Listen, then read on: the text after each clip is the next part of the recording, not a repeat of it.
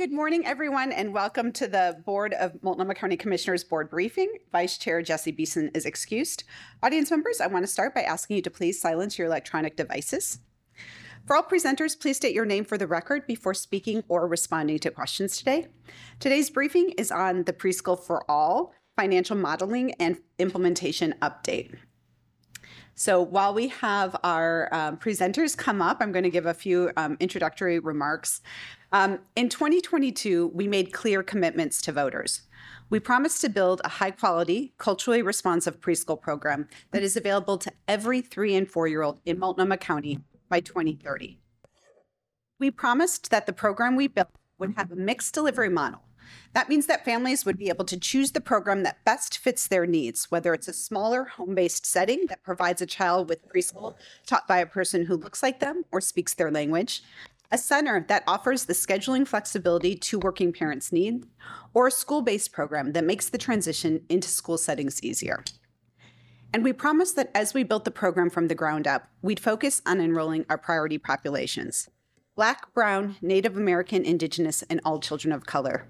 Children who speak languages other than English, children with developmental delays and disabilities, children living in or at risk of placement in foster care, children from families experiencing low incomes, and children experiencing homelessness. I am incredibly proud that as we look ahead to the third year of this program, we can say that we are definitely meeting those promises and are on track to achieve universal access by twenty thirty. We have successfully created just under fourteen hundred slots in the first two years of the program, exceeding our goal at this point of eleven hundred. And we expect to add at least nine hundred more next year. We are confident that we are on track to meet our overall slot target of eleven thousand by twenty thirty. We have successfully built a mixed delivery model with a healthy blend of school and center-based programming alongside smaller home-based providers that are often able to grow their businesses into larger center-based programs. And we have intentionally focused our enrollment efforts in these early years on those priority populations, as you will see in the data our team is presenting today. Those are promises made and promises kept to our community. At the same time, we've learned valuable lessons during the first two years of this program's implementation, and our community's childcare landscape is very different from that of our community before the pandemic.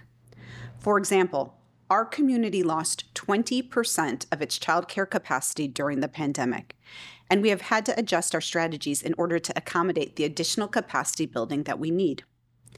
And we're making changes to the program, some of which you'll hear about today, to incorporate the lessons we've learned about what families want from their programs and what children need in their classrooms.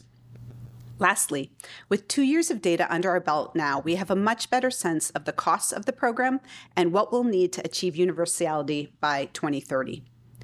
From the beginning, we've known that this program would collect more money than needed in its early years, and that those collected funds would be needed for a limited period of time after we achieve universality, when the program's costs are expected to exceed its revenue. That's why we've been careful to set aside those excess funds in a dedicated savings account, where they will be available when we need them during the several years when we expect to collect less than we spend. For all of those reasons, last summer, I asked the P F A team and our budget office to begin a fundamental reset of our revenue and cost modeling. That modeling work was completed earlier this year, and I'm looking forward to the discussions we as a board will have today and in the future meetings on what this data tells us. Now, I'm excited to hand it over to Leslie Barnes, our Preschool and Early Learning Division Director. Good morning. Good morning, Madam Chair and Commissioners. For the record, uh, my name is Leslie Barnes. I'm the I, you, she, her pronouns, and I'm the Director of the Preschool and Early Learning Division in the Department of County Human, Human Services. Um, I'm glad to be here with you all today for an implementation update about the Preschool for All initiative uh, passed by Multnomah County voters in November of twenty twenty. We also have County Economist Jeff Renfro with us to provide information on updated financial modeling and scenario planning. What I'm most excited to share with you today is that the initiative is on track. I'm proud of what we've accomplished so far. We have met our short-term goals and are on track to meet our commitment to Multnomah County community of universal preschool access by twenty thirty. Now I'm going to turn it over to Jeff to walk you through the modeling and financial planning. Uh, thank you, Leslie. Uh, I'm Jeff Renfro from the Budget Office. I use he, him pronouns. If we want to go to the next slide, please. Um, so as as the chair said, um, starting in the summer, we were directed to to update all of our um, modeling, and um, we did all sorts of really cool stuff that I'm not going to get into right now.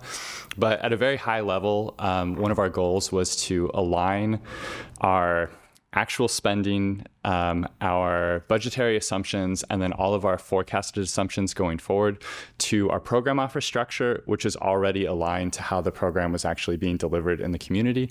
So there's a really seamless um, ability now to share information kind of in the categories and the ways that the program staff is talking about it out in the world. Um, it also made some of our um, program offer writing a little bit easier. And then I think more than anything, it gave us an opportunity to revisit every single assumption that we've ever made about Preschool for All as we were kind of building everything back up. Um, it made it easier, much easier to run scenarios um, if we wanted to explore different ideas or even just better understand the underlying dynamics on the financial side of the program. So we'll talk about that more in a second. But where we'll start is um, with our updated baseline model. So this is what comes out of the updated modeling.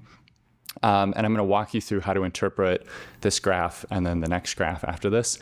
So the blue line is our anticipated revenue by year. It starts with the actuals on the left side, and then it moves into the budgetary assumptions and then the forecasted values as we go to the right. The um, pink line is our anticipated expenditures for each year. And as a reminder, the um, the structure of the program is is based on the idea that in the early years of the program, as the number of slots are ramping up, we expect to run surpluses. As the slot growth increases rapidly as we get closer to full universality, we expect our expenditures to grow much faster than our revenues for a period of time there. So then we'll eventually start to run deficits. Um, the, the pink line and the blue line look like they're relatively close, but at its peak um, in twenty thirty-one, we expect an operating deficit of sixty million dollars. So there's a um, you know, fifty million dollars deficit in the next year, forty million dollars is one of the other uh, annual deficits we're expecting. So Um, we we have a pretty large target for what we're using that dedicated savings that we're setting aside in the early years to offset in the later years. And then on the right side of the graph, you'll see that the anticipated revenue and the expenditure start to diverge. So what's happening there is um, once the program achieves full universality, excuse me, um, the updated demographic modeling suggests that the number of three and four-year-olds in Multnomah County will stay flat for the foreseeable future. So then our expense growth is basically providing the same number of slots, and it's just the inflationary factors on a static number of slots. So we expect our revenue typically over time to grow faster than the inflationary um, uh, pressure on a static number of slots. So we would expect our, our revenue and our expenditures to diverge over time. And then on the next graph, you'll see the expected fund balance flips up and would just continue to rise year after year uh, after that. So um, if we want to go to the next slide, we'll kind of put all of this in a different context. Can, can we ask questions as we go along? Or yeah, we have time today. Okay. Yeah, for sure. Go ahead. Um, on that last slide, using your revenue smoothing, I mean, it, that would make the two for a while be going, like, essentially it doesn't matter that one line's over the other because you have um, a fund balance that you, it's it's not like in the year in which um, the, the the revenue is less than the expenditure that you wouldn't have that fund because you'd just be pulling funds from the fund balance. That, that that's exactly the plan. So we and for the revenue we're um, collecting in that specific year versus the expenditures we expect to have in that specific year, um, we would expect a deficit, but then we would be pulling from our dedicated savings that we're setting aside now to fill that gap and to continue to run the program. Yeah, that, that's fundamentally our the, the implementation strategy. Um, so if we want to go to the next slide, please. So the green bars are the expectation of the number of Preschool for All seats provided, and then the blue line is our expected fund balance. So this is our dedicated savings um, for each year. So as you see, um, going back to the left side of that first graph, we are running those surpluses in the early years of the program, so we're building up that fund balance. And then as we get to um, full universality and those deficits we're expecting, then we're spending down the fund balance. So I think the, the takeaway from this graph and the versions I'll show you when we talk about our scenarios is that As long as that blue line stays above zero, it means we make it through the full implementation of the program and we're able to implement it the way that we're planning to. If the blue line falls below zero, it means we run into a period where we have a deficit and we don't have enough dedicated savings set aside to offset that gap, and we're changing the program or cutting the program in some way. Um, uh, the thing I'll note here is that based on the updated modeling, our the place where our um, fund balance bottoms out in twenty thirty-five and twenty thirty-six is higher than what we were anticipating before. Um, we'll we'll come back to all sorts of ways to think about that as we move through the scenarios. But um, the the takeaway here is we expect, in our baseline model, we expect to be able to fully implement the program as planned, um, and then we're, we end up with a higher fund balance than we were originally anticipating. We want to go to the next slide, please. Um, so I've, I've talked about in the past that we know that this tax, uh, the collection is going to be really highly concentrated. Um, so I've said we have a real interest in finding out more about who our top payers are. And then also the, I mean, the number one question I get about this program when I'm outside of this building is, are people leaving because of this tax? So, um, in November, the city of Portland was was able to produce a report for me that um, we, we've been waiting for. And it's basically a report that shows um, uh, there's a line for each tax filer for each tax year. And it's data that's pulled directly from the Preschool for All tax return. So I'm, I'm able to see who's paying us and what's happening to them over time.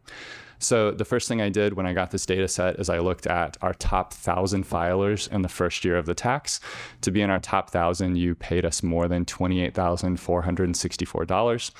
Our top one thousand, that was two point seven percent of our returns, but it was fifty-three point nine percent of our revenue in the first year. So confirming what we what we already knew. That's very highly concentrated. When we look at those top one thousand filers and then we look at what happened to them in the second year of the tax, there's eleven of those filers who are just completely missing from the tax roll. So they either didn't make any income or they moved away. We just know that they, they disappeared from our tax roll. Out of those top one thousand, six hundred two of them paid us less than fifty percent of what they paid us in the first year and the second year. So I'm just going to start calling that they paid us significantly less in the second year than they did in the first year. When we look at tax year twenty twenty-two, the second year of the tax, when we look at that same threshold of twenty-eight thousand four hundred sixty-four dollars, we had seven hundred eight payers who met that threshold.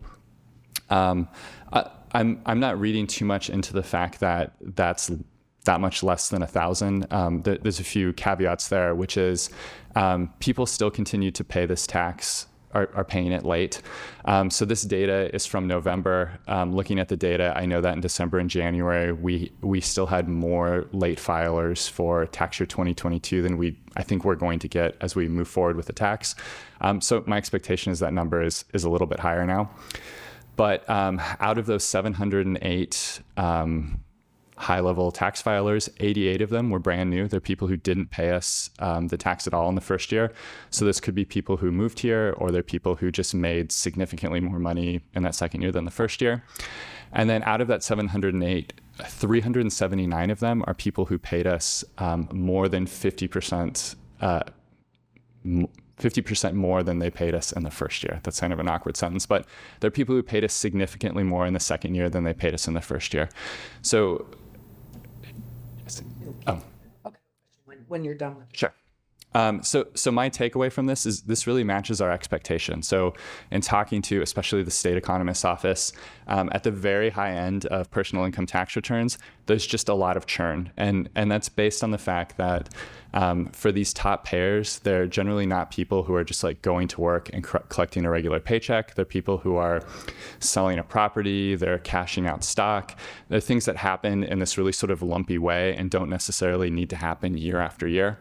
So my expectation going forward is that we will have hundreds of people coming in and out of our sort of top level payers every year. Um, and that matches, I think, the experience of, of personal income tax collections in other places. I think the key data point that um, I, I'm, I'm really curious to see is of the people who paid us significantly less in the second year than they paid us in the first year, um, I can see how many of them um, filed their tax returns as a partial year payment for a whole bunch of reasons that are, are really technical. Um, I'll just say it's hard to take a lot of information from that partial year designation. And I've done a lot of work with a bunch of people to try to figure this out. And I, I'm not sure there's much to take from it. So I think the data point that we'll be interested in is in the third year of the tax, looking back at our top one thousand filers from the first year, how many of those people disappear in the third year of the tax, suggesting that maybe they've moved away. Um, so I'm done with this slide, if Commissioner Meyer, and if you... Go ahead. Thank you. Um, I uh, had two questions. First, and I... Um, yeah, the... It's a pretty basic question, so I apologize if this is one of those, you know, duh, Sharon. um, but are the, when you're talking about the filers, are these filers in Multnomah County? Because this covers the the um, residents of three counties are taxed, right? Or no? It's income derived in Multnomah County, so it, it could be... It's people who either um, live or work in Multnomah County, and then people who work in Multnomah County who derive their income from a Multnomah County source. Okay, so okay, so it's those. Got it. Are they? Are the people paying the tax? So, are when you're looking at, you know, the comparison between where, um, whether people are paying the tax now, coming in and out of the tax rolls, are you looking at their actual addresses, like if they are in fact moving away, um, to understand where they're coming from and going to? So, um, so I could give you a really long, long answer. I'll try to keep it short, but But so um, I'm on um, a state revenue advisory committee, and um, we just at the, the last meeting we had, um, and, and this is a group that includes um, it's uh, C P As and tax lawyers from the private sector, and then it's also people from um, the State Department of Revenue who who know this income tax return data really well. And so we, we had a whole long conversation about um, looking at the addresses of filers and looking at their full year versus partial year status to see if we could, um, at the state level, if we could make conclusions about people leaving the state. Um, and then by extension, if we could use that information to match our Preschool for All filers to state income tax returns. Um, and then to also see if we can see, like, is their address changing or, or what? Um, and the conclusion was that there's just too much ambiguity there. Um, so in in any one year, because even if you're filing a, a partial year payment, the place that you're filing, the like the address on your partial year payment, it doesn't necessarily have to be the place that you've moved to. It could be, um, so there's just a lot. It's hard to tell what's going on with the data. And there's a, there's a longer answer there, but I'll just say I think the experts in the state have been working on trying to figure this out, and they're saying it's too hard to tell from the data to draw big conclusions in any one year, which is why I think looking at where what happens to um, the people as they move from full year filer to partial year filer, what happens to them in that third year, I think will tell us what has happened to them. Yeah, thank you. I have a couple uh, questions about this uh, slide. It, it's actually um, just, I'm interested in looking at the data a little bit um, differently. Um, so just a standard way of looking at sort of tax um, uh, receipts would be through like cat- categories versus just the top one thousand. I know you're focused on the one thousand because there's a lot of money there, but I'm also interested in how this tax is falling on um, those that aren't paying twenty-eight thousand dollars, um, but are paying substantially less, but still are hit by it. I'm wondering if it's possible to get um, sort of the, that the chart of like, here's the distribution of, you know, how much we're getting for people who have taxable incomes, single from one hundred twenty-five to one hundred fifty um, and two hundred fifty, what, whatever your normal increments are, um, just to get a sense of the distribution. Um, you know, are we focusing on just a slide focuses on a very small number. I mean, I think eight hundred thousand people in the county, and um, we have one thousand filers that we're focused on. So I'm interested in that other piece. And then from that, I'm also interested in a future discussion of the commission about indexing, because usually it's pretty standard um, to have in- index the amount, because just like we index for um, sort of cost of living adjustments on our expenditures, um, essentially by this not having an index on it means that essentially the tax applies to people who actually ma- you know, in, in real dollars are making less than what was the initial uh, threshold. So when, when I get that distribution, I'll be interested to see, obviously indexing won't impact the top one thousand, but it would those who are just right on the cusp, who by virtue of just cost of living increases that may have got, may be pushed into paying the tax. Um, so I'd be interested in that as a future conversation, but also looking at sort of what, where our distribution curve is. Yeah, and I have that information. I, I have it in like the messy analysis version, and I don't have it in like a super shareable. So I can I'll I'll make something that is is more shareable. Great, thank you. Yeah. Go ahead. Thank you, Chair. The, along the same lines, Jeff, when we get that data, so I'm curious, when we look at the other remaining forty-three percent, uh, I'm assuming, well, these would be lesser income people, right? Because they're not paying at the twenty-eight thousand plus. Uh, but I'm wondering, by that very nature, if it's easier to track, because those people don't have, you know, large financial, you know, stock market accounts and things like that. Uh, w- would those be a better indicator of being able to track people that are actually leaving Oregon? Yeah, I, I think that's a that's a, a great question. And um, uh, so we had, in the first year of the tax, we had about thirty-six thousand filers. Um, and um, we the, the data set I have, I can I can see all of them. Um, so so we can break it out like that. Um, I will just, like, as a quick caveat, even our, our lower income payers who are paying this tax are still in the top ten percent of of incomes in Multnomah County. So um, it's it's all relative. Um, I, I do think there's something to be said for, even in the, the population discussion and population d- change discussion we've had, um, you know, the census data shows that um, the majority of people who have left Multnomah County are people who are under the threshold for the Preschool for All and the S H S tax. So I think there's there's a bigger conversation about cost of living and, and all of those other factors, and that might bite a little bit more at people who kind of like barely make it over this threshold. So uh, yeah.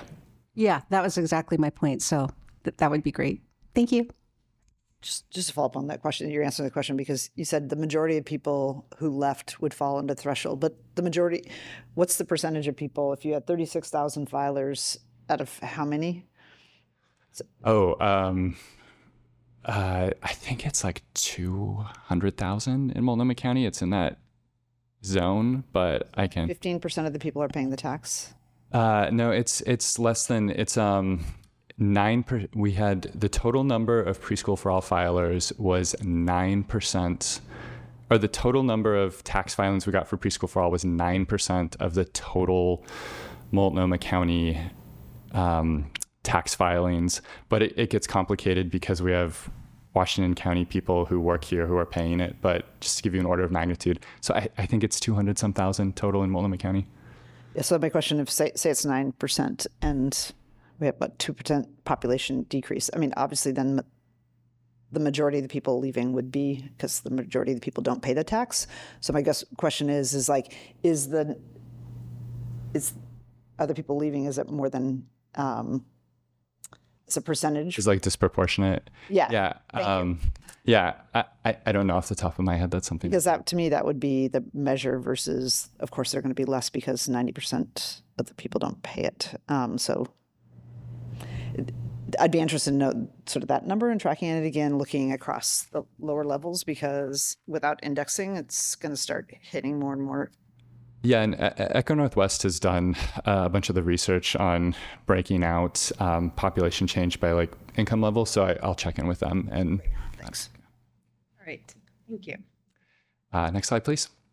So I'm going to walk us through a few different scenarios, um, but I, I want to start with like a sort of high level point here, um, which is um, having run a bunch of different scenarios. My personal takeaway from this is that um, being two years into the implementation, we have two years of real data, which is wonderful. It feels like a luxury compared to kind of what we were working with um, as we were getting everything started.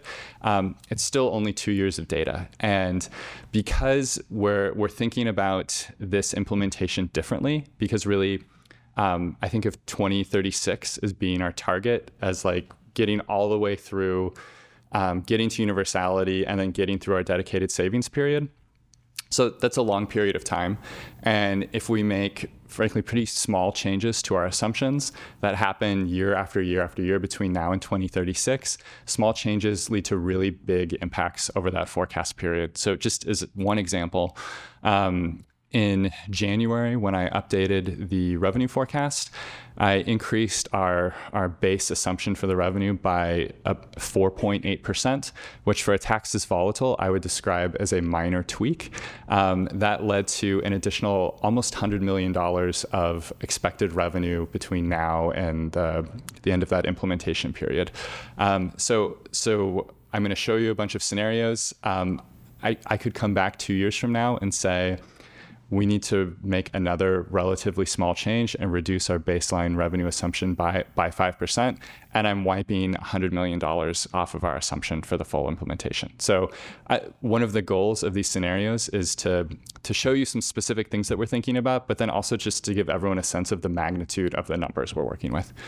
Um, so the first scenario we're going to talk about is um, what happens if we follow the recommendation of the governor's task force and um, observe the uh, tax moratorium window.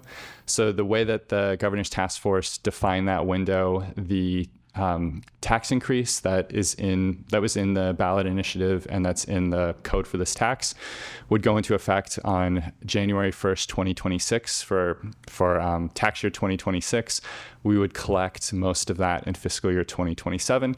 So this looks at delaying that tax increase by one year. Um, so the difference between this and the baseline graph we showed is in fiscal year twenty twenty-seven, rather than having another year of surplus, it, it gets really close to being basically even. Um, and then we still go through this period where we have expected deficits. If you want to go to the next slide, please, Teja. So then the real question, I think, is what happens to our dedicated savings strategy. So as I said earlier, the way to interpret this is as long as that blue line stays above zero, it means we have the resources to fully implement the program. So even in the tax moratorium scenario where we delay by a year, um, the blue line stays above zero, um, and we're able to fully implement the program. If we want to go to the next slide, please. Um, this looks at what happens if we just never increase the tax. Um, so um, what we see here is that we get through that the period where our anticipated expenditures grow rapidly as we get to, to full universality. Um, there's no bump in our anticipated revenue. Um, so eventually, because of that dynamic where we expect our revenue to grow faster than our expenditures, kind of all things being held equal over time, um, our revenue would catch up. I think it would take until, you know, twenty forty-five or something like that. But um, if we want to go to the next slide, Teja, sh- shouldn't be a surprise looking at a chart that shows years of deficits there. In this scenario, um, we are not able to fully implement the program. By twenty thirty-three, we um, no longer have enough fun, uh, dedicated savings to offset the operating deficits we have in those years. So it would mean that we would have to make cuts or somehow change the implementation of the program. And then uh, one more one more scenario we'll show you. Next slide, please. Thank you. Um, so this looks at um, if we had a recession in fiscal year twenty twenty-eight. I want to provide a couple of really strong caveats at the beginning here. I don't think we're going to have a recession in twenty twenty-eight. I just picked a year and kind of the near term to look at this. Um, the other thing that is not incorporated into this modeling is generally with a tax like this, before you have a recession, you have sort of a run up in revenues. You have kind of this like temporary euphoria before everything crashes. Um, so I, I haven't incorporated any any run up into this. So I'm, I'm kind of only catching one side of the volatility here. Um, But I'm the my specific purpose in doing this is if we assume a recession in fiscal year twenty twenty-eight, um, we would expect our revenues to decline by ninety million dollars between fiscal year twenty-seven and twenty-eight. Um, as we get further into the program, it is not unreasonable to think a recession would have a one hundred million dollars annual impact. So I'm just really just throwing a big number out there to kind of get everyone oriented to it. If we want to go to the next slide, please. Um, even in this scenario, we like this blue line stays barely above zero. Um, but with all the caveats that I talked about, we're not assuming a bump in our pre-recession revenues. We're not assuming we use any of our reserve or contingency here. So, so um, I think interpret this one with, with a grain of salt. Um, That's a question. This is more generally about the green bars. So if the we're, if we're what, eleven thousand approximately, um, once it levels off. Is that assuming, and this, so this preschool for all is, uh, the expectation is, I think he said that this, it's actually seventy percent of the three-year-olds and... eighty-five percent. And eighty-five for the four-year-olds. Does that mean you're assuming, so let's take the four-year-olds, the fifteen percent are going to be not in a preschool for all paid preschool program? Correct. Either like in a neighborhood co-op or in Head Start? Or or staying home. I mean, there's always going to be parents that decide they don't want their children. And I would just add, so in those saturation rates, that's participation in a publicly funded slot. So those numbers do include Head Start and Preschool Promise. And in all of our modeling, um, those... Um, federal and state investments remain consistent at this point in time. So this saturation rate is based on um, the experiences of other universal preschool programs across the country, knowing that some families will always choose to keep their little ones, especially their three-year-olds, at home, or especially in higher income families may choose to continue to pay privately for preschool. Yeah, because I'm, I'm confused. So let's just take um, Head Start sp- slots or let's a co-op preschool where um, the co-op, maybe where the parents are paying um, just directly, or the Head Start, it's they don't receive any sort of grant from Preschool for All. That is not, that's not in this green bar. This green bar is just Preschool for All funded slots, and one of our future slides will show you how that stacks on top of the Head Start and Preschool um, Promise slots. Um, to get to a full number of publicly funded preschool slots in our community to reach that universal access. So you think by, I'm just, I'm going to make sure I understand, by F Y thirty-one, only fifteen percent of the preschoolers will not be in a preschool, a paid preschool for all slot. Only fifteen percent. That eighty-five percent of four-year-olds will have access to a, pre, a publicly funded preschool slot, whether that's Preschool for All, Preschool Promise, or Head Start. So it, it wouldn't be access. It would be actually... Yes, they would have a slot. Have a slot. Um, and that's... Um, tell me, like, the, where the comparative... That seems awfully high for people to... Like, that would be... Seems like a wholesale departure from um, utilizing Head Start and also, like, just...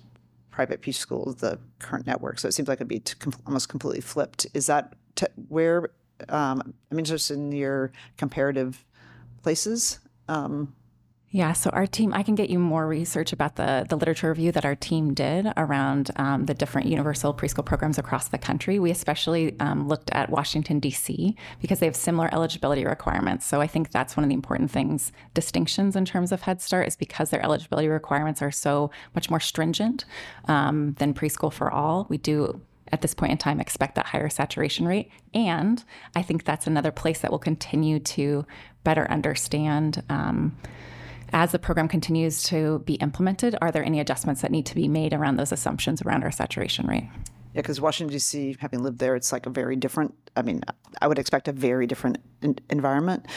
Um, and if it's Preschool for All, what? Tell me about the eligibility requirements that you're re- referring to that would make us different than Head Start. Sure. So uh, primarily it's income. Um, be, the only eligibility requirements for Preschool for All are that your child is three or four by September first, and um, that you have, they have a parent or legal guardian living in Multnomah County. And Head Start has all the federal. Great. Thank you. Uh, that's it for me. Uh, Brooke and Leslie. Uh, next slide, please. Thank you, Jeff. Um, So Preschool for All has successfully reached our priority populations in the first two years of implementation. We're going to share about the children that are enrolled this year and how that data compares to last year. This data I'm going to share includes the children enrolled through our application and enrollment system called BridgeCare. It does not yet include the two P F A programs that enroll families separately, Portland Public Schools and Kairos P D X, which represents one hundred fifty of our just under fourteen hundred slots. We have combined enrollment data ready in March. Each year, we utilize enrollment data from October to learn about the children participating in Preschool for All. Preschool enrollment naturally shifts over time, so some of this data may have changed slightly. Uh, next slide, please. So this uh, is a snapshot of enrolled children. ninety-six percent of Preschool for All slots are filled. Um, as I mentioned, these enrollment numbers shift slightly throughout the year as families move or their circumstances change. You can see that we have substantially more four-year-olds and three-year-olds enrolled this year. This mirrors what we saw last year and reflects a national trend of higher enrollment rates for four-year-olds when compared to three-year-olds. There continue to be more boys and girls enrolled. Male preschoolers make up about fifty-two percent of this group of children served. We also collect data for non-binary children. However, this number is fairly small and is masked to protect a student anonymity. Uh, next slide, please. Um, these next two slides show additional data about the children enrolled in Preschool for All this year. Below each of these figures, you can see our previous year's data. eighty-nine percent of families have incomes at or below three hundred fifty percent of federal poverty level. This is a proxy for the self-sufficiency standard and equals about one hundred five thousand dollars a year for a family of four. As a reminder, all children who are three or four by September first and have a parent or legal guardian living in Multnomah County are eligible for Preschool for All. There are no income eligibility requirements. Children who currently have the least access to high-quality early learning experiences are prioritized in the first available slots we offer in the community. Next slide, please. This year, each family had the opportunity to choose six preschool options on their application and rank them in order of preference. seventy-six percent of families were able to enroll in their first choice program, and ninety-three percent were able to enroll on one of their top three choices. seventy-three percent of children enrolled identify as Black, Indigenous, or children of color. We will show you that data disaggregated on our next slide. thirty-eight percent of children speak a language other than English at home, with or different languages represented. Our outreach and application processes are working to reach our priority populations, including our investment in our four culturally specific family connector organizations. We fund full-time family navigators at Latino Network, N E A, I R C O, and S E I. Family navigators are trusted sources of information about Preschool for All, and they outreach to families and guide them through the application and enrollment processes. We've also achieved these results to, with a switch in application systems. Our first year application, excuse me, was a minimum viable product or M V P that allowed us to have basic functionality that we needed while a longer procurement process for a long-term system was underway. In the second year application, we utilized this new technology system. In both years, we heard positive feedback from families about the ease of the application process. Next slide, please. Here you can see a comparison of this year's enrollment by race and ethnicity in pink compared to last year in green.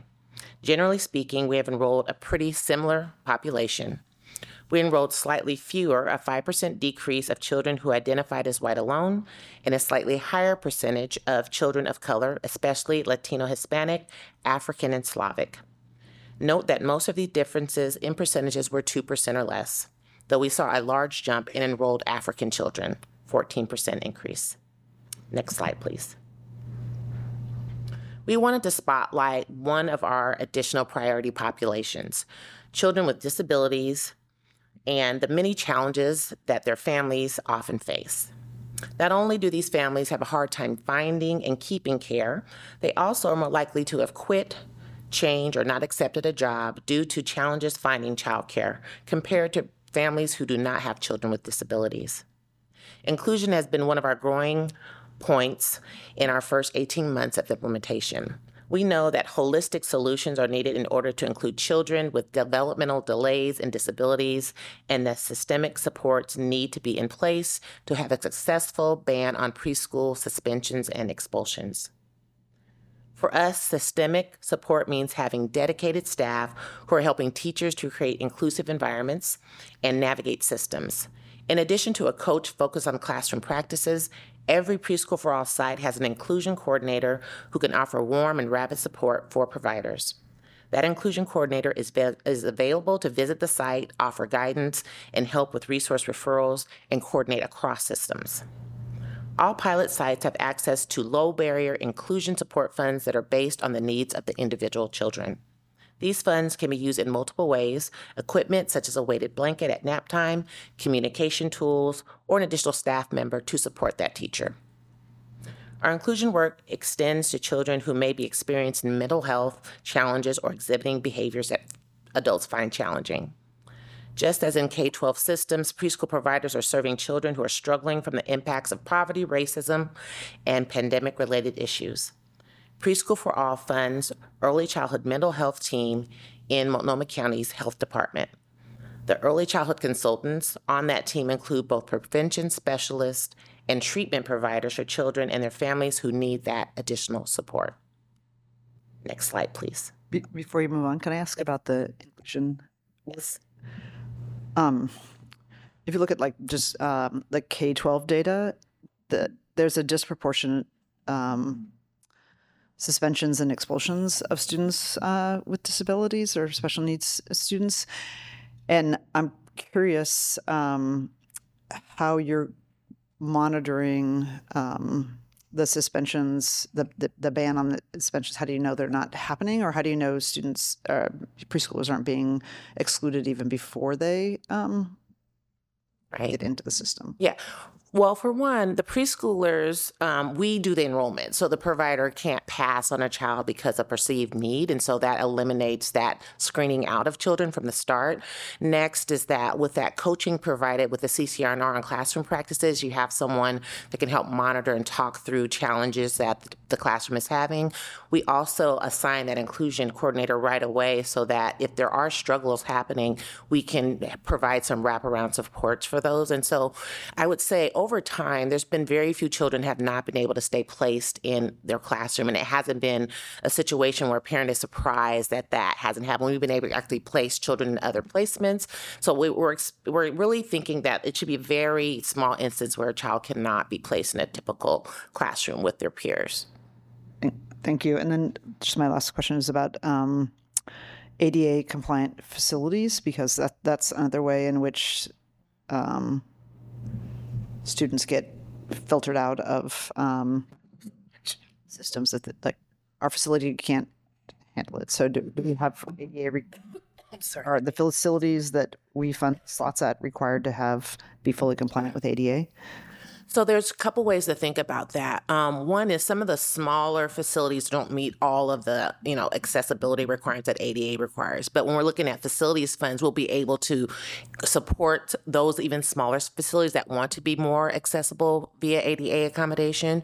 And I think in, when we talk about childcare centers, they have a different, right, lens or um, standard that they have to meet to comply with A D A as far as ramps and accessible bathrooms. But I think when we get to facilities fund, we'll see people saying, hey, I, I recognize this need and I want to make this accommodation to my facility. But I think those larger sites, there is already an overlay the city requires for them to make those accommodations. So when we get to these larger facilities, you'll see more of that. But the smaller in-home providers may not, might have stairs or, or whatnot, and they're not and under the same. Anticipating list. That they be required?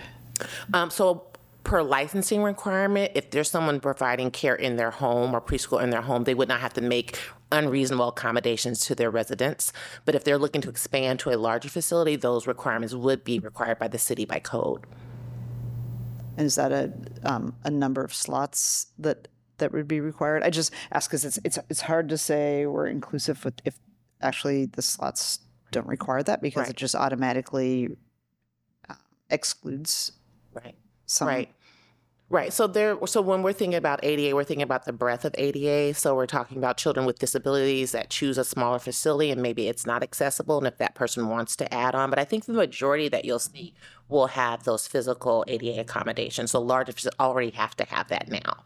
Um, but these very small um, other kinds of programs will have other A D A overlays that they will have to meet, as far as like if someone has a disability or someone has diabetes, they would have to take that child as well. So I think there's there's different kinds of levers that get pulled depending on the size and type of your program.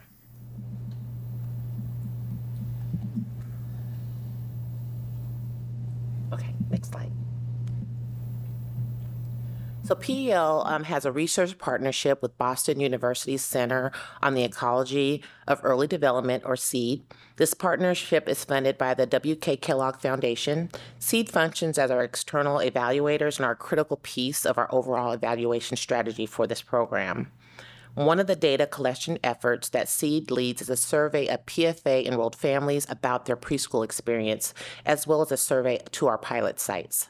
Responses were a little lower than we'd like last year. It was our first time doing the survey. That said, we really think valuable information uh, was gathered, and we're still working with SEED to implement a number of strategies this year to gather more responses to this uh, critical information. Overall, you will see that both families and providers were very satisfied with their Preschool for All experience. As a part of a new public education system, we also learned that many of our providers are working with higher numbers of children in our priority populations than they have historically. Many of our pilot site providers have highlighted this as one of the main reasons they joined P F A in the first place. And this also means a lot of learning and growing for everyone, so that families and children are receiving the highest quality of services and supports possible. Next slide, please. Another question, sorry. Yes. Um, reference teachers, are the um I'm not familiar with the program requirements. Are they actually licensed teachers, or do they have a have a particular credential? So there's a balance. So since we have a mixed delivery system, of course, we have folks that work in school buildings that have to have a teacher's credential. We also have a um, B A goal for all sites, so that the goal is that they be on par with someone that's working in a school building. So in early learning, you can have what's called a step ten. So we have a credentialing registry that kind of looks at what your experience and your education and training is and gives you a, a mark on that registry. So a step ten is equivalent to a bachelor's degree. And so our goal is that the first years of implementation, you'll have uh, teachers with something like a credential, an A A degree, and then be giving them those uh, opportunities through our workforce development dollars to achieve bachelor's degrees as necessary. But we also know that requiring a bachelor's degree sometimes pr- prices out, or kind of you see teachers of color not participating. So we don't want to make that the only way we recognize that educational experience and expertise of teachers. And so there will be a couple different ways you'll see that show up. And I will say that that this that whole piece about credentialing and teachers' qualifications, all of this, was a huge um, topic of conversation for the Preschool for All task force. We had many meetings on that, many back and forth about how to balance the the kind of traditional um, academic right credentialing with the um, the knowledge, the experience, and wisdom that exists within community, and and how do we create a system that doesn't actually um, per- create barriers for people who are either already in the field doing good work or who want to come into the field. Um, so I I really appreciate the thoughtfulness that has gone into both the work of the task force, but also as we're looking at the implementation and, and doing that. And I think the the the strong investment that we have in um, allow making education pathways accessible to people is is a big piece of of, of maintaining that balance. Yeah, just uh, so wondering, like a future is that um, is um, for saying there's different ways to measure high quality preschool. Um, but certainly, um, and it's not just the credentials. It's like but how you're actually delivering the program, which you often learn through credentialing, um, and just, you know, who would be most, it's, we talk about um, the importance of early childhood um, programs, preparing um, young children to be ready for, for school. There is actually a whole program um, that is, you usually get through a license, you know, through a licensed program and getting a credential. Um, and I guess in the future, I'll be interested is like what students are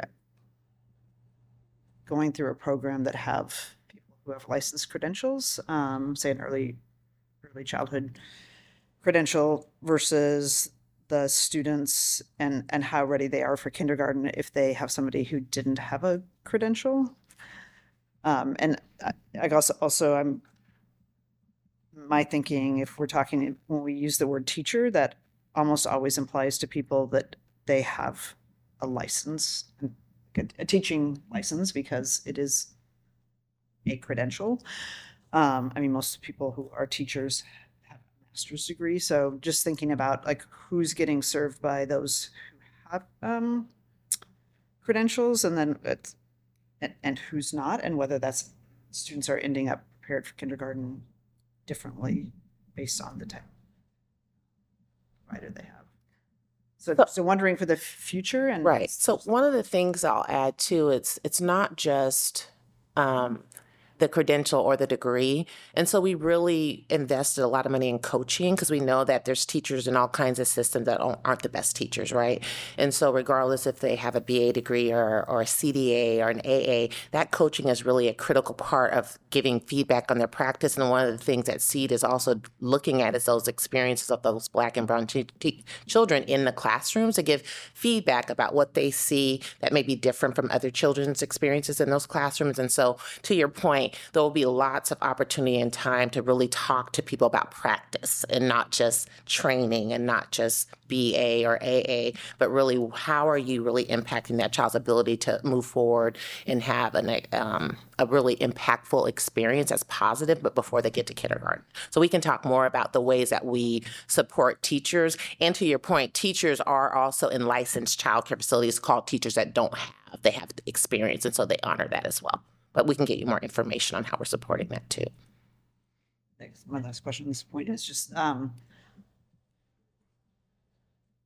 in the future, will we have a kindergarten readiness assessment that to be able to assess the quality of um, the, the, the slots? If, um, if somebody's, been, if a, a young child's been through a Multnomah County preschool for all program, you know, how ready are they for then for kindergarten, which seems like the assessment of of learning academically ready for kindergarten, but like the whole social emotional um, piece of it as well. But right, do do we have a measurement of that? So there's a couple things I'll say about that. So um, programs will be doing screening and assessment. So there'll be an assessment of learning um, and using approved curriculum that will assess learning at the preschool level. But children, and I think it's actually being redone, there's a kindergarten assessment that's done when they get there. So I think there may be a way where we can track children that have been, so right now it's just track, have you been in preschool? They'll ask that question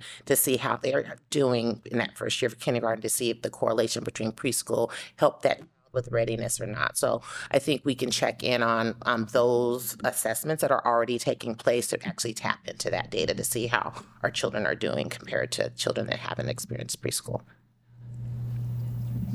Thank you. Commissioner Meyer, did you have a question? Nick.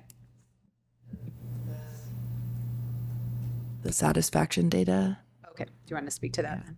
Um, I... I'm curious. Sorry, I, I'm yep. curious about whether the, you know, oh, did you guys present on? You, yeah, and no, not, not okay. Yet. Okay, all right. Sorry, that's okay. Did, yes, go ahead. Wait, did you? Yeah. Yes. Okay. I'm yes, like, we, yeah. did. we did. We did. Um, so I guess uh, a couple of these things. You know,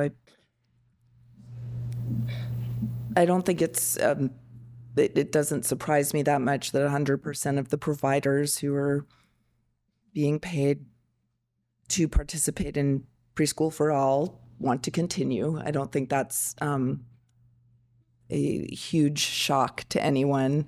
Um, and also the families who are getting free preschool.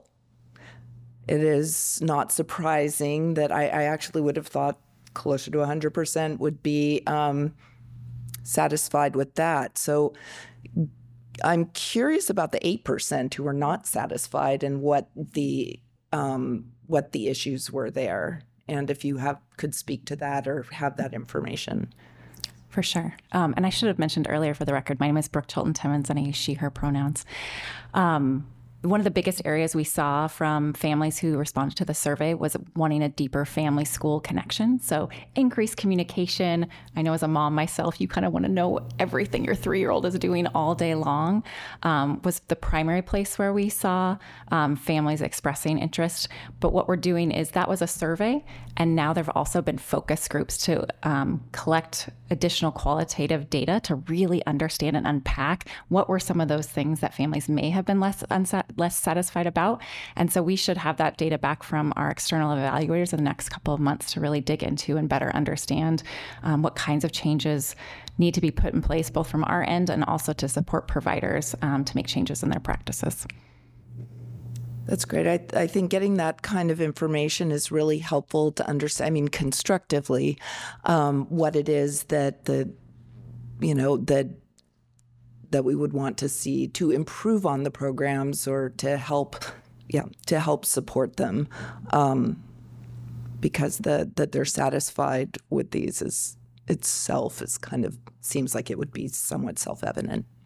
I, I did want to add a little bit to that because we are asking and really um, partnering with these independent business owners, many of them in ways that an entrepreneur probably is not used to having. So I actually was a little bit surprised that they were one hundred percent satisfied because we're asking them to really change practice. We're, we have coaches. There's a lot of things, you know, that we're asking providers to do and learning the ways that we could do those things better. I think that, you know, when you are someone that's used to operating a certain, when you have a coach now giving feedback on how you're interacting with children and there's contracting and there's feedback and all the things we're asking.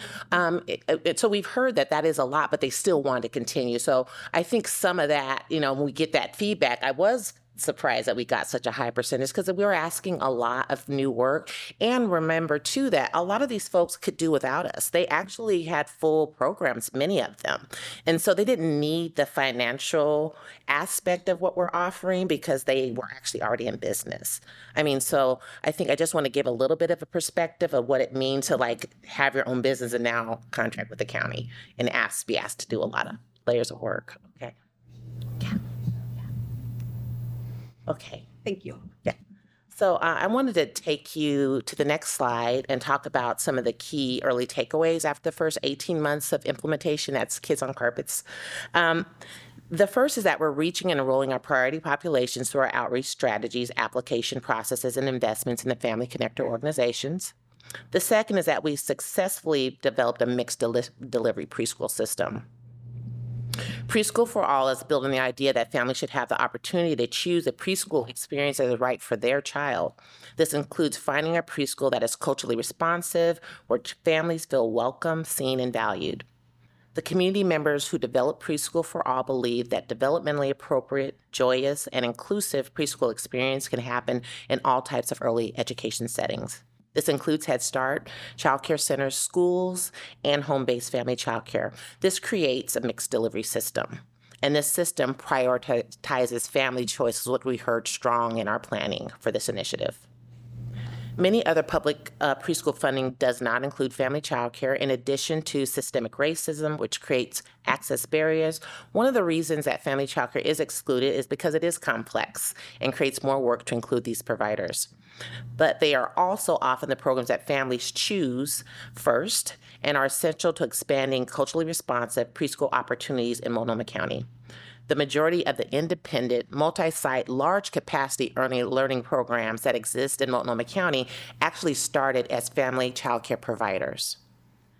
We sometimes get questions about why Preschool for All doesn't just invest in school districts to do this work.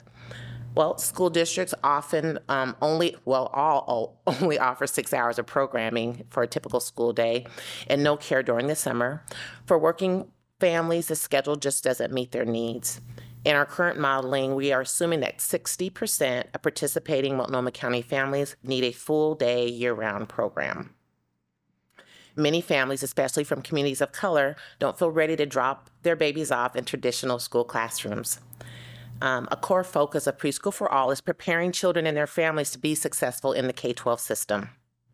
School districts are an essential part of Preschool for All's mixed delivery system, and we're proud to be in partnership with them, but they can't and shouldn't do it all.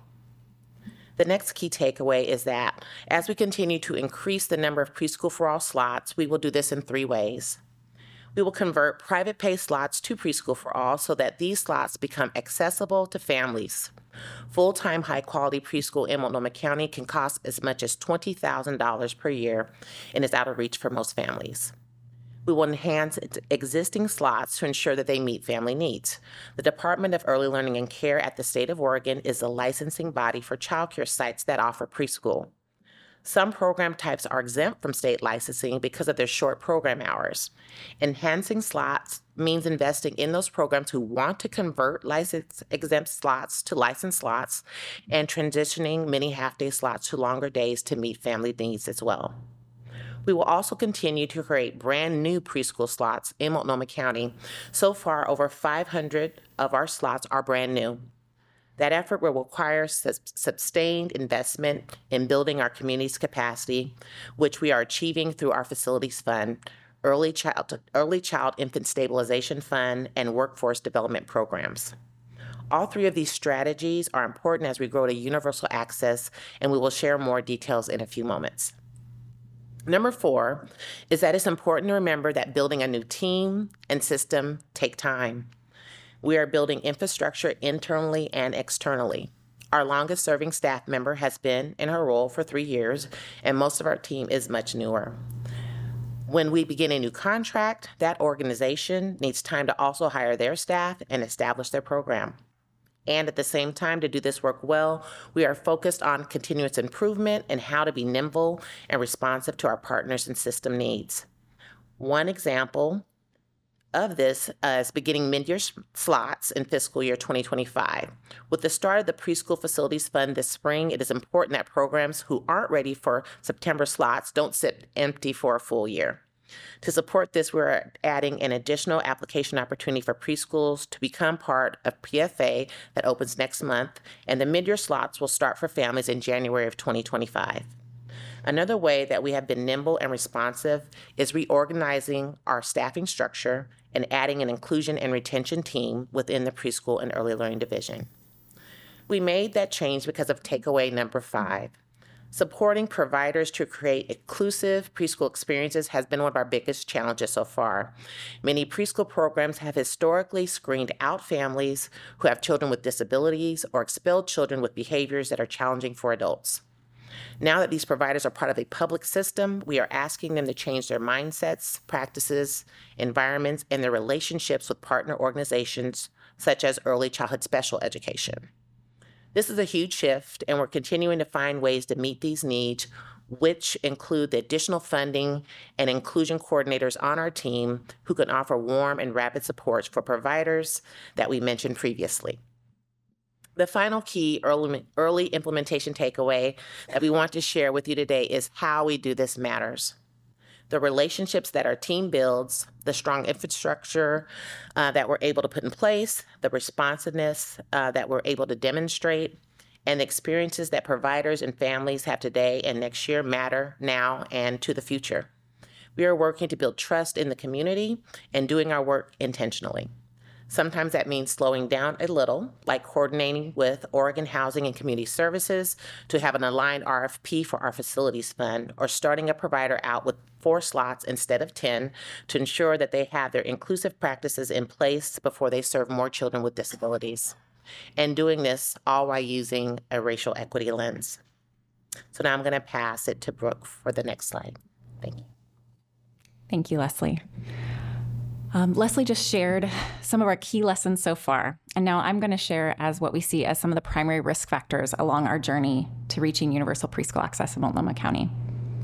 So universal preschool access means that there are enough slots for all interested families in Multnomah County to participate in a publicly funded slot. And Preschool for All is one piece of that puzzle. We need to continue strong collabor- coordination and partnership between Head Start, Preschool Promise, and Preschool for All. Our Head Start partners were engaged in early Preschool for All planning, and two Head Start agencies are already Preschool for All pilot site providers. We have complex political and resource challenges to work through when it comes to issues such as staff wages and coordinated enrollment across different programs. We are committed to that difficult work and doing it in partnership with our Early Learning Hub, Early Learning Multnomah, and to the creative solutions that will be needed to build a strong universal preschool system. It's important that we re- remain committed to our intentional growth timeline in order to create a strong mixed delivery model and remain focused on racial equity. Building and keeping the trust of providers and families is essential to our success, which means being thoughtful about our investments and giving them time to work. It also means ensuring that providers are ready to offer culturally responsive and inclusive care, and that they receive the supports that they need to help children thrive. In order to keep scaling up, we need to increase the number of early educators, support staff, preschool providers, and preschool facilities across Multnomah County. And we have to help the Preschool for All tax base and larger community understand our plans, strategies, and vision for universal preschool access.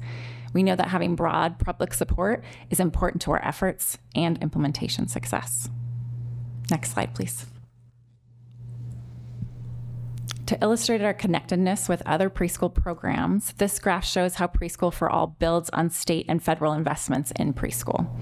It's important to emphasize that our role is to leverage these existing investments, um, and we are not replacing Head Start or Preschool Promise, which are represented in the blue and pink parts of each bar.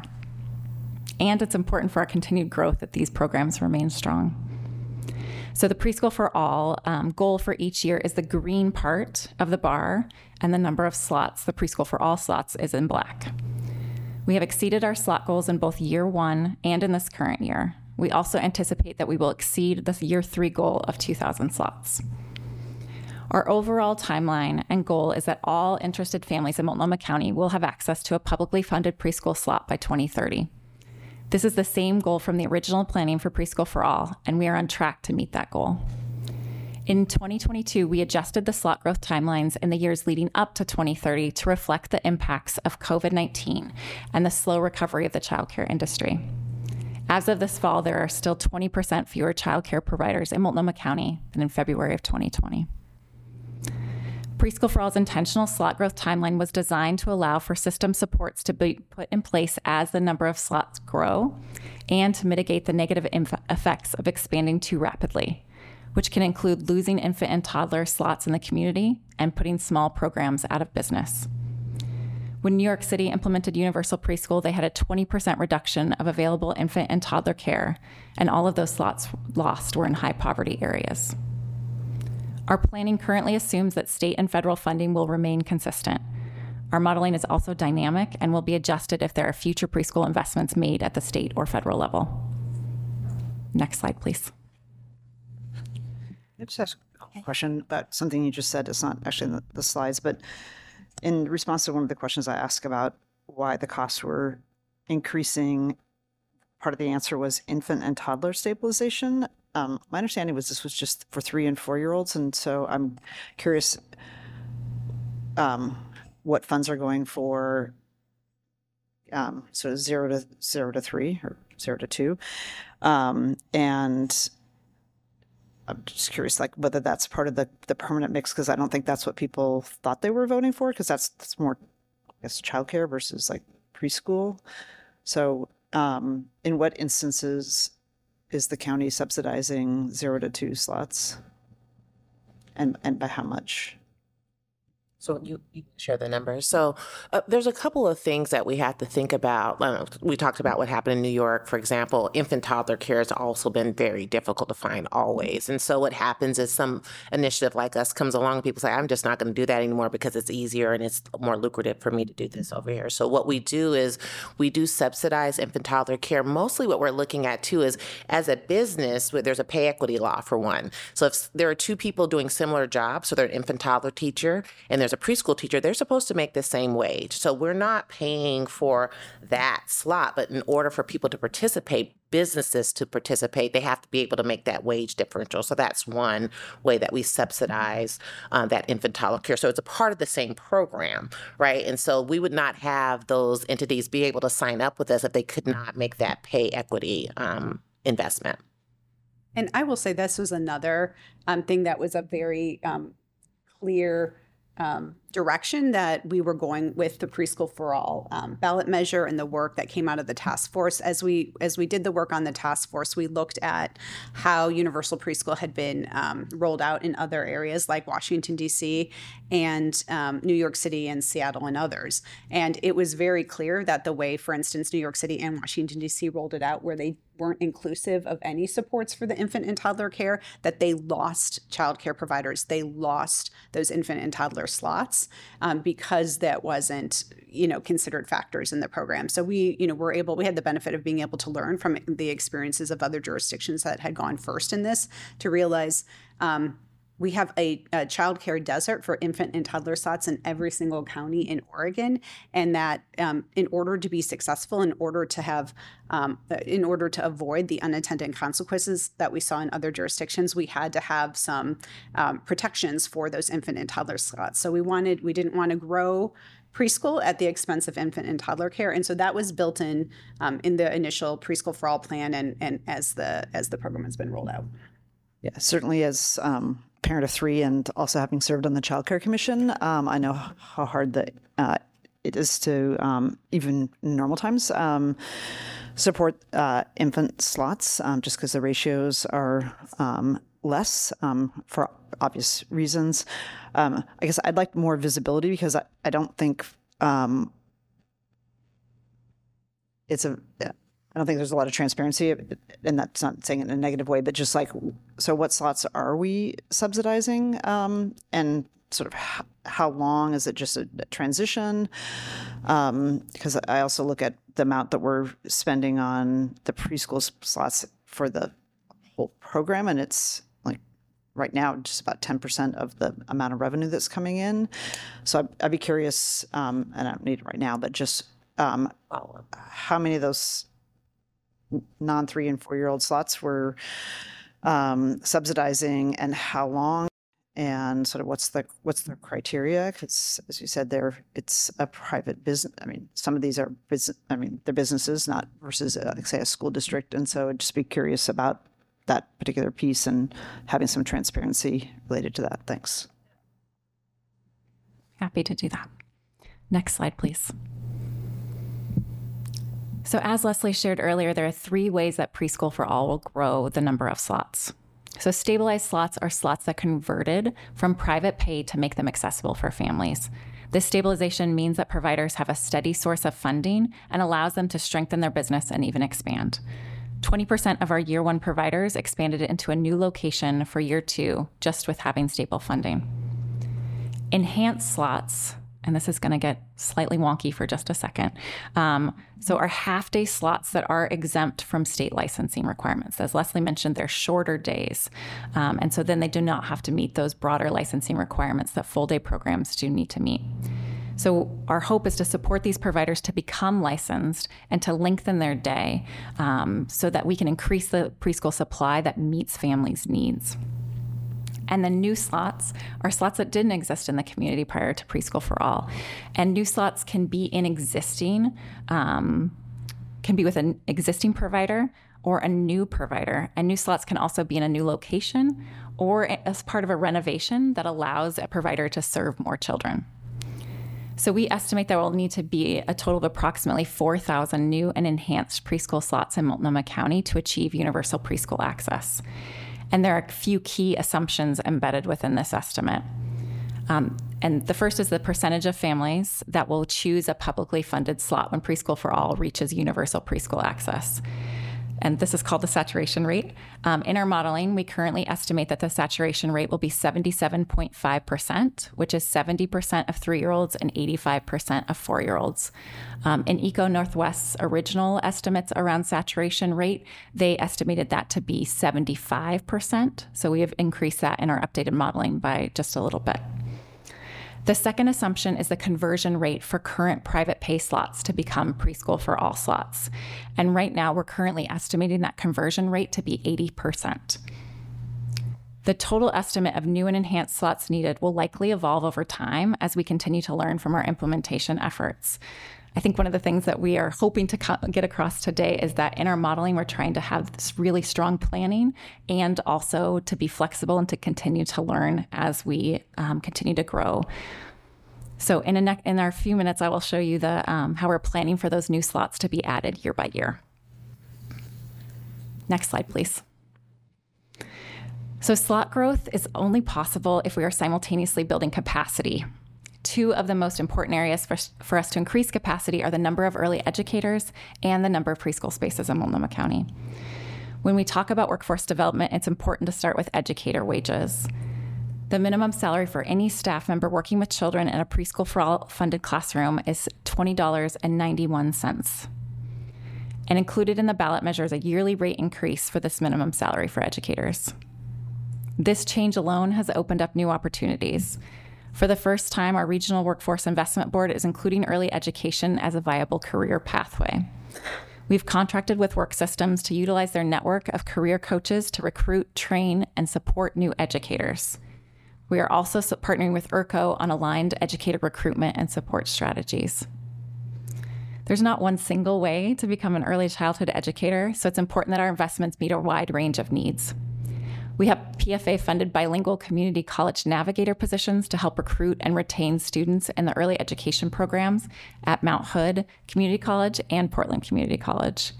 We also fund scholarships for educators to pursue professional development and or a degree in early education. Our Pathways programs works with preschool providers that would like to participate in Preschool for All, but may need additional support to get ready. Our Preschool for All Facilities Fund launches publicly at the end of next month. Build Up Oregon, a coalition of community development financial institutions, leads this work. Build Up Oregon will administer the Preschool for All Facilities Fund and offer guidance for qualifying providers seeking to improve, expand, or build new facilities. Childcare facilities have long been overlooked by funders and rejected by banks, resulting in a lack of early learning spaces and many facilities that need renovation. This historic underinvestment, plus the increased number of children that Preschool for All seeks to serve, creates a significant need for more preschool facilities. The partnership with Build Up Oregon will help the county reach its goal of a publicly funded preschool slot for all interested families by twenty thirty. The fund will provide both technical assistance and grants and loans to all types of providers, including small businesses and school districts. In this fiscal year, we have sixteen million dollars to fund construction and renovation projects. Build Up Oregon will also be administering the Oregon Housing Community Services Co-Location Fund for affordable housing. They'll work with developers and preschool providers to increase the number of preschool facilities co-located in affordable housing. This makes multiple facilities funds available through one application. One of the many reasons that we're excited about this work is for it to be a catalyst for business expansion. Family childcare has historically been a starting place and an incubator for preschool providers. As Leslie shared earlier, the majority of the independent multi-site centers that currently exist in M- Multnomah County started as family childcare. New facility funds will create easier access to capital dollars for all providers and accelerate their growth. Next slide, please. Ask a question about that facility yeah. fund. So, is there a set mix between grants and loans? And um, except this. Question doesn't really relate to non sort of nonprofit organizations that are running um, preschool programs that might get facility grants, but is it contemplated that we might just give grants and I mean basically um, to a for-profit business? We do. There. Um, I'm sorry. We say the question again. Will the fund be providing grants? or funds to for-profit businesses? Yes. Versus loans? We will be providing both. Yes. And the in my questions said they'd be required to keep those slots for a certain number of. Yes. Yes. They will. And there's a service requirement that increases over time with a larger amount of money um, that you receive, the, the longer you'll need to be committed to participating in Preschool for All as a provider. Next slide, please.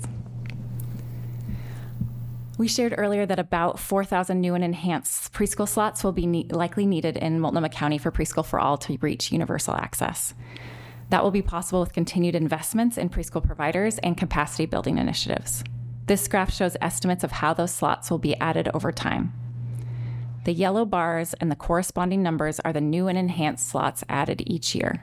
The turquoise bars show how those new and enhanced slots add up over time to reach the approximately four thousand slots that we need. Preschool for All has... Oh, mm-hmm. Yeah.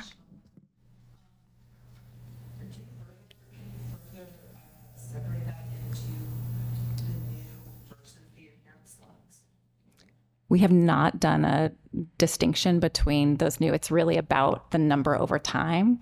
We haven't distinguished between those two in the numbers. Um, I'm curious.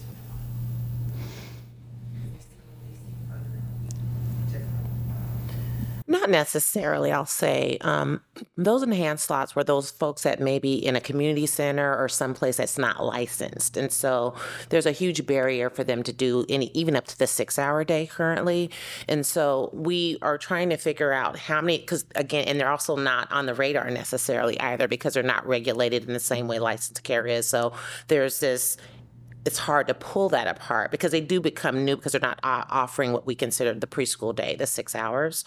Um, and it's hard to find who they are because they're not regulated in the same way. So we're kind of putting them together because they become new offerings for preschool as well. So there could be someone that's in a community center that has a building you want to move to, they become a new slot. So I think it's hard to pull all that apart because it's hard to find who's doing like a two hour play kind of enhanced kind of preschool versus the people we know that are already regulated in a way.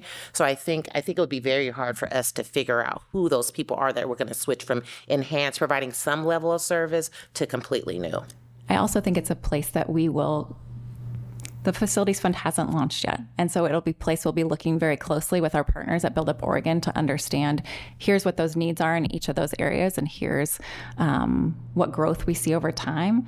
Um, we don't yet know how many of those, um, they're called recorded preschool programs, those license exempt programs, are even interested in switching to a Preschool for All model. So there's more data that we really need in order to have solid numbers for you on a number. We're going to look at who applies. We're going to do some outreach to figure out. But we, again, no one, we haven't had an opportunity yet for the Facilities Fund to kind of tease them out. So we're going to say, hey, there's an, op- there's an opportunity, and maybe some people will come forward that, were, that aren't on our radar.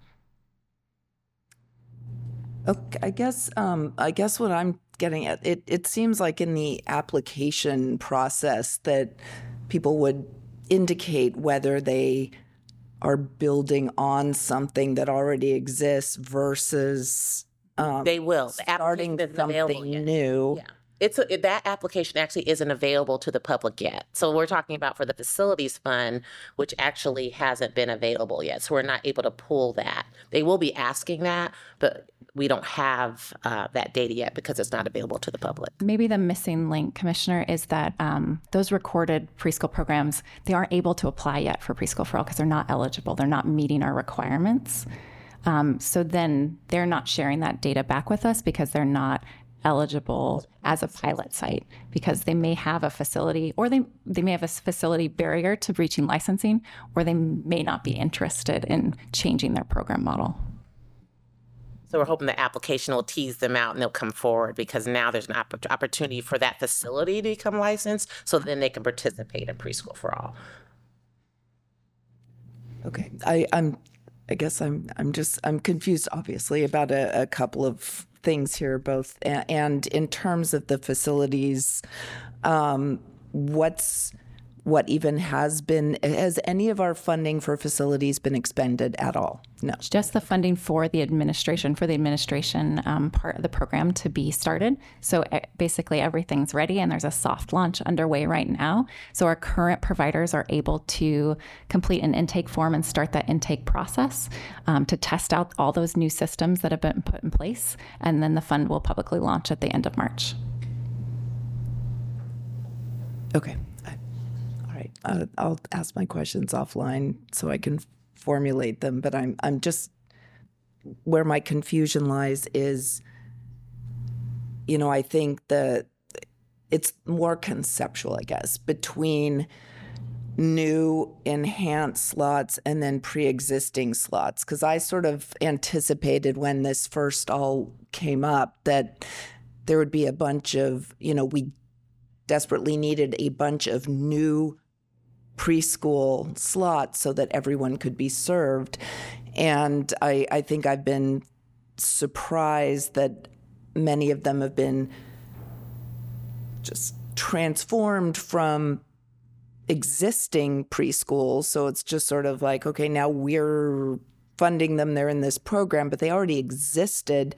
And then others that kind of exist that people may even be very happy with for their preschools, but we're going to add to those too, so that the actual number of new, brand new slots we're adding is just much less than I anticipated. And it also, the way that it kind of intersects with some of the other um, publicly funded preschools is still confusing to me, but I uh, hopefully that can be clarified over time. Yeah, I think the important thing to know is that we are building a universal preschool program, which means every three and four-year-old in Multnomah County has access to quality early childhood education. Some of that creation of getting to universal access is is transitioning slots into being publicly funded so that people don't have to pay out of pocket for that. Some of it is getting existing slots um, to meet the quality requirements that are necessary, um, as well as some of the wage requirements and some of the other things to be part of the preschool. Some of them are, are as um, as Brooke and Leslie have um, discussed, about taking something that actually doesn't qualify for preschool today, like a, a two-hour play group, and and giving them the resources to become a preschool slot, not a playgroup slot, but a but a preschool slot. And then there is, because we know that we didn't have enough preschool slots for every three and four-year-old, especially those children in our priority populations that we're focusing on, that we are going to have net new slots created.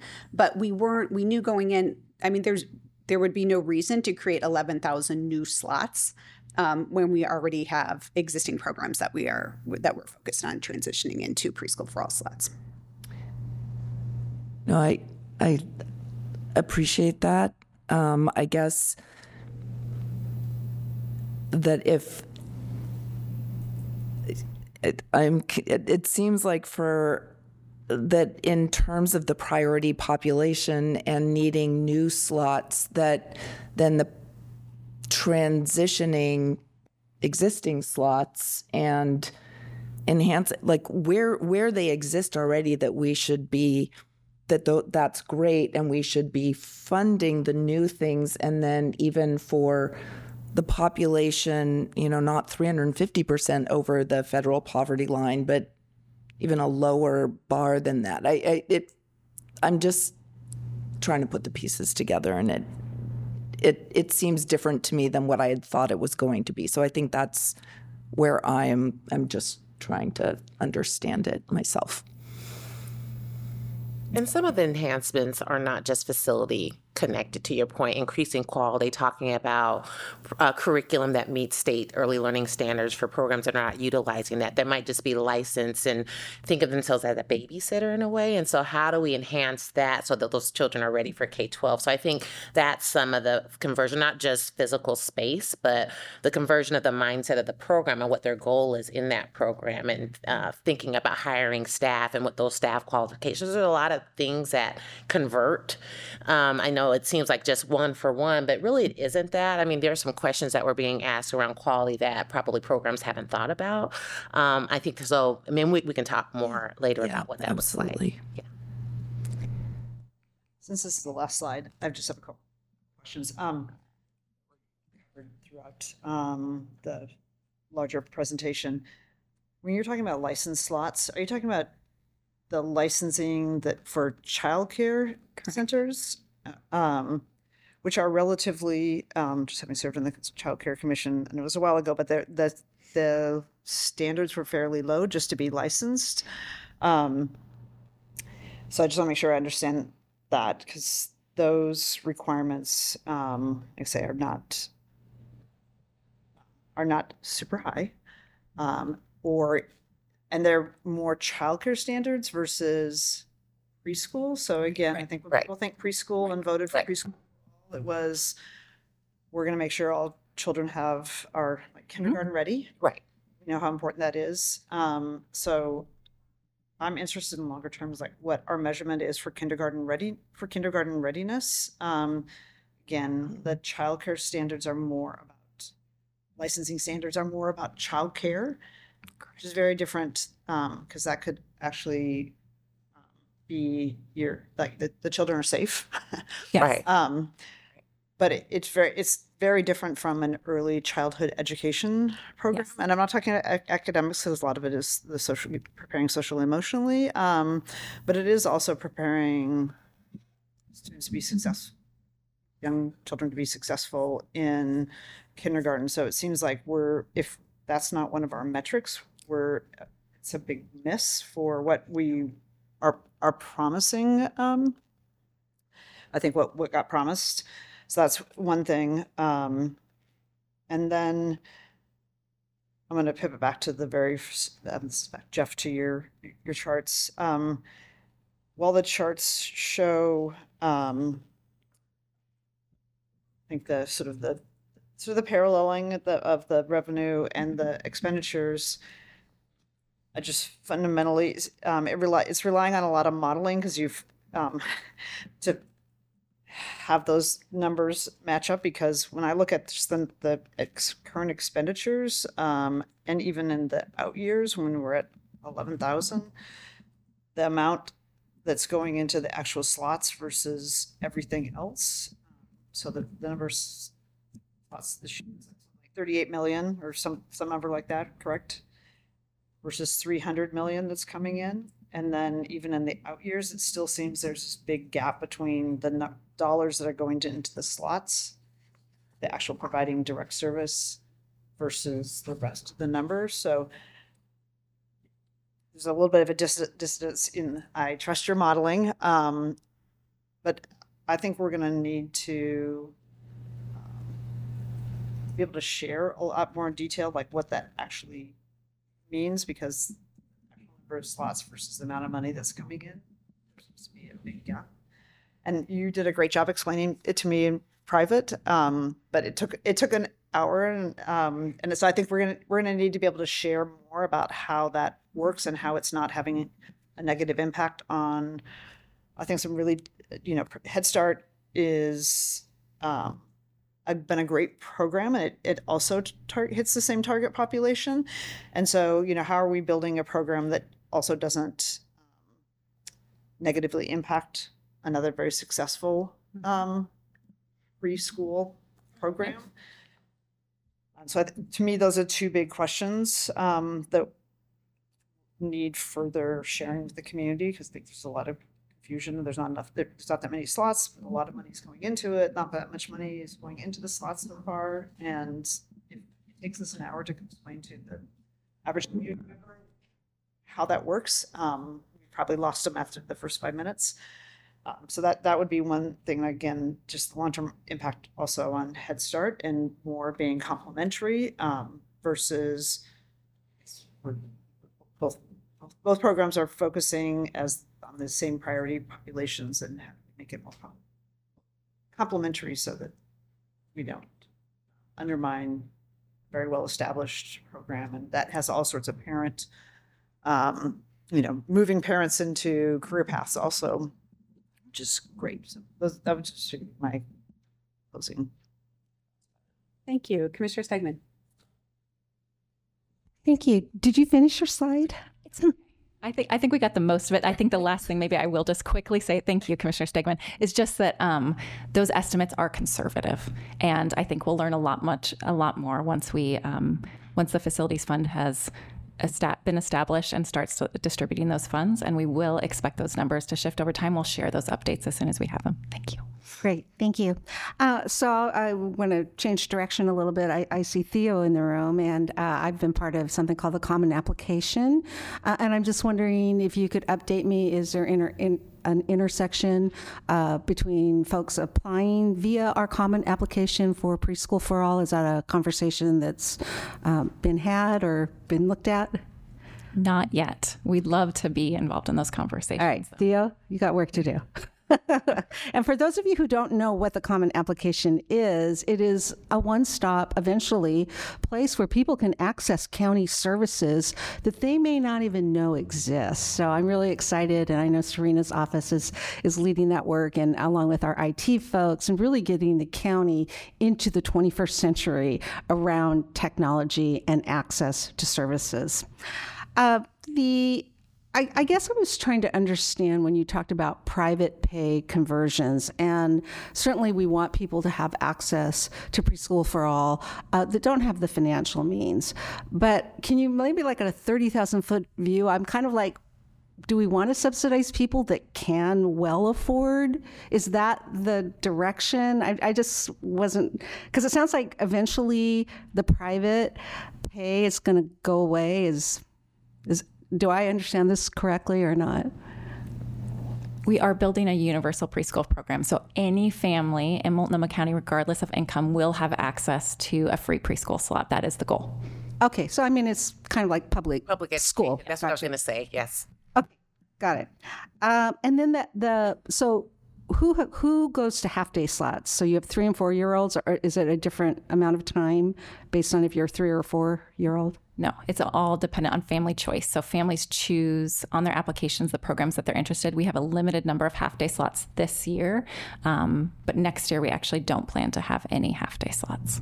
And, and how many hours is a half-day slot versus a full-day slot? Our current half-day slots are a partnership with Multnomah Early Childhood Program, which is our special education provider for early childhood. So those are the only half-day slots we're currently offering. Their school day is two hours and forty-five minutes um, for four days a week currently. So that's not a um, model that we plan to sustain. That was a special partnership this year as those Multnomah Early Childhood Program slots transition into a school day program, which is really exciting because that means that not only the children um, that are peers, typically developing children in those classrooms, receive that school day, but children who have significant special needs who are being served in that classroom will now have a school day slot, which meets a lot more families' needs as opposed to a very short half-day program. Great. Uh, well, I mean, I know that this is this is brand new, but I, I really enjoyed hearing about how you're working uh, with families uh, that have children with disabilities and having that inclusion coordinator. I think that that's really important, and especially uh, the fact that you're really reaching uh, communities, B I P O C communities. So seeing those numbers really go up uh, for our most marginalized community members. Uh, so, I mean, I know you all have a lot of work to do, but um, you know, I, I, I think. You know, and I, I know that you're going to receive and have received uh, criticism to go, you know, faster, farther. Uh, but uh, I'm hopeful, and I'm excited about the facilities funding, and hopefully that will really uh, generate uh, more classrooms. Uh, but yeah, I mean, I, I guess you know, it sounds like you're doing around a lot around the workforce. I'm glad to hear that you're working with Work Systems Incorporated, which I actually sit on that board. So uh, it sounds like you've really kind of rallied uh, all the right resources. Uh, so hopefully people will be able to step up, will be willing to invest more in their childcare businesses. And actually, I was kind of surprised when you said that twenty percent of childcare facilities had gone away since the pandemic. I thought it would have been a lot higher, real, honestly. Uh, but so, you know, twenty percent is not great, but it's not not quite as bad as as what I thought. So, I mean, I just think that, uh, you know, from nothing to where we are is a uh, remarkable advance, and just keep going. A question, I, I don't know, I guess we're wrapping up, I, but um, I just wanted to um, understand what the timeline is in terms of the uh, tax increase um, versus potential moratorium, um, when that conversation is happening, when this board might vote, where those considerations are happening, because it it does seem to me that um, I thought I heard Jeff say that, but I, I might not have, that uh, a more at least a temporary moratorium would still leave us in a situation where the program itself will not, the underlying program would not be affected. Um, did I hear that correctly? I'll, I'll say, um, so I'll say this kind of narrowly. The, the modeling currently suggests that if we delayed the tax increase by one year to be in line with the moratorium, that we would still be able to fully implement the program as planned. Okay. Um, and I, I'm just curious, I want to understand what the process is for this board um, in terms of deciding whether um, that would be potentially delayed or not, um, when those decisions would be made and if that conversation is happening. So I'm, I, do you have any other closing comments? Because I'm going to... And that's, and thank you very much. I really appreciate, I really appreciate all of you and um, and your being here today, and uh, and all the work that you've put into just the actual work and um, providing this presentation today. Thank you.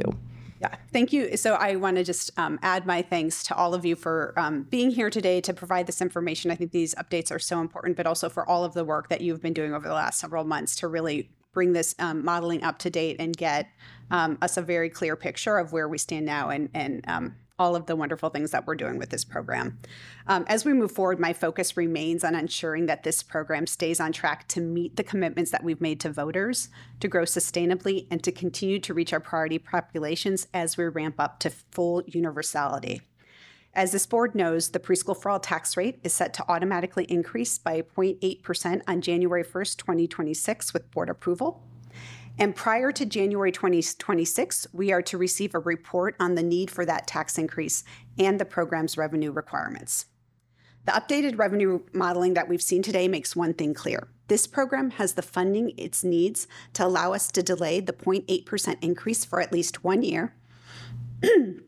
Excuse me, without any negative impact on our ability to meet our commitments to voters.